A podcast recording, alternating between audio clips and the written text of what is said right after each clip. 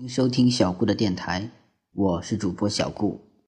小顾相信，让孩子爱上阅读必将是这一生给孩子最好的教育投资。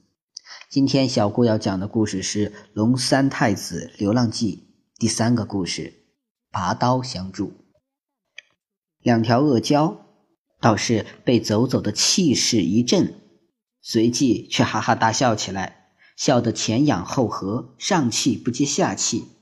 恶蛟甲甲终于笑够了，用三叉戟指着走走的脑袋，无比轻蔑地说道：“龙族最强的龙王战龙帝错都败给了咱们的蛟王，龙族仅剩的余孽逃至西海龙泽躲了十余年，气数将尽。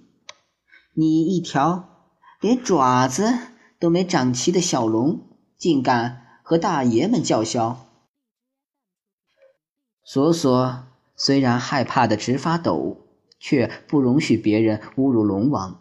他愤怒地从走走身后探出脑袋，大声说道：“若不是蛟王使诈，使奸计捉走了咱们王后，帝错陛下怎么会自断凌渊剑，不战而败？”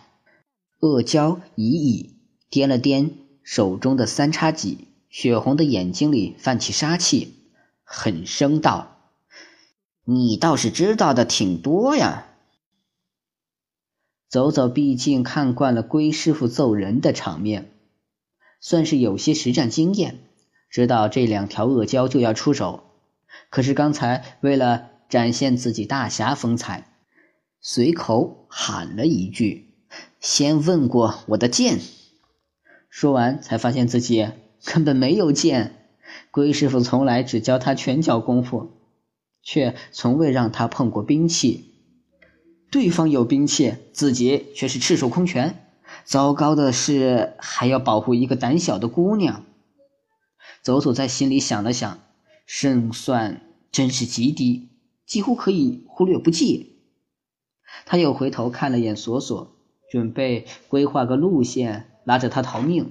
可是索索那种无比信任的目光，一瞬间就点到了他的软肋。堂堂男子汉，流血不流泪，架还没开始打就想逃跑，实在丢脸。吃的丢了还能捡回来，脸要是丢了可再也捡不回来了。情势紧迫，走走硬着头皮使出一招流星拜月，一低头用锋利的角刺向恶蛟甲甲，尾巴却扫出一波汹涌的水浪，逼向恶蛟已矣。走走的脚坚硬无比，甲甲慌乱中急忙用手中的三叉戟来挡，金刚打造的三叉戟砰的一声断成了两截，甲甲闪身退后，惊慌失措，向一翼大喊：“这小龙的脚好厉害，当心呀！”走走一击得手，索索在旁边看得心花怒放，不停地加油助威，并且滔滔不绝地把蛟族上上下下骂了个遍。走走这一下打的倒是不寂寞，一边打一边还有人帮腔。可走走毕竟年纪尚幼，对方又是两条成年恶蛟，时间一长，走走渐渐落了下风。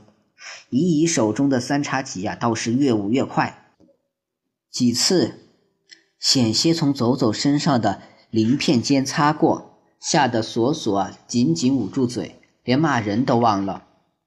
又缠斗了片刻，乙乙也终于抓住一个破绽，将三叉戟狠狠刺向走走。电光火石之间，只见一块小小的卵石破水而来，当的一声撞开了乙乙手中的兵器，弹开后又击中甲甲的肚子，将他震出一丈开外。能让一块普通的卵石如此有杀伤力的人，走走从小到大只见过一个。果然龟师傅悠哉悠哉地从一束啊珊瑚后面走了出来。从小到大，走走第一次觉得师傅他真是玉树临风，风流倜傥的一只龟。意外的是，认识龟师傅的好像不止他一个。恶娇甲甲和乙乙在看到龟师傅的瞬间，几乎同时惊呼道：“你，你是央莫！”索索本来吓得缩进了水草里，这时也高高扬起脑袋，满脸崇拜地望着龟师傅，说：“战龙地错，龟爸，央莫，真的和画上一模一样啊！”走走曾经从挑战者们的口中隐约听到过师傅央莫这个名字，但他一直认为龟师傅不过是一个很会打架，并且在打架界小有名气的呃文盲。可是听索索的意思，龟师傅竟然还和从前的龙王有什么瓜葛。好了，龙三太子流浪记第三个故事啊，就到这里结束了。希望大家能喜欢小顾讲的故事，谢谢大家的收听了。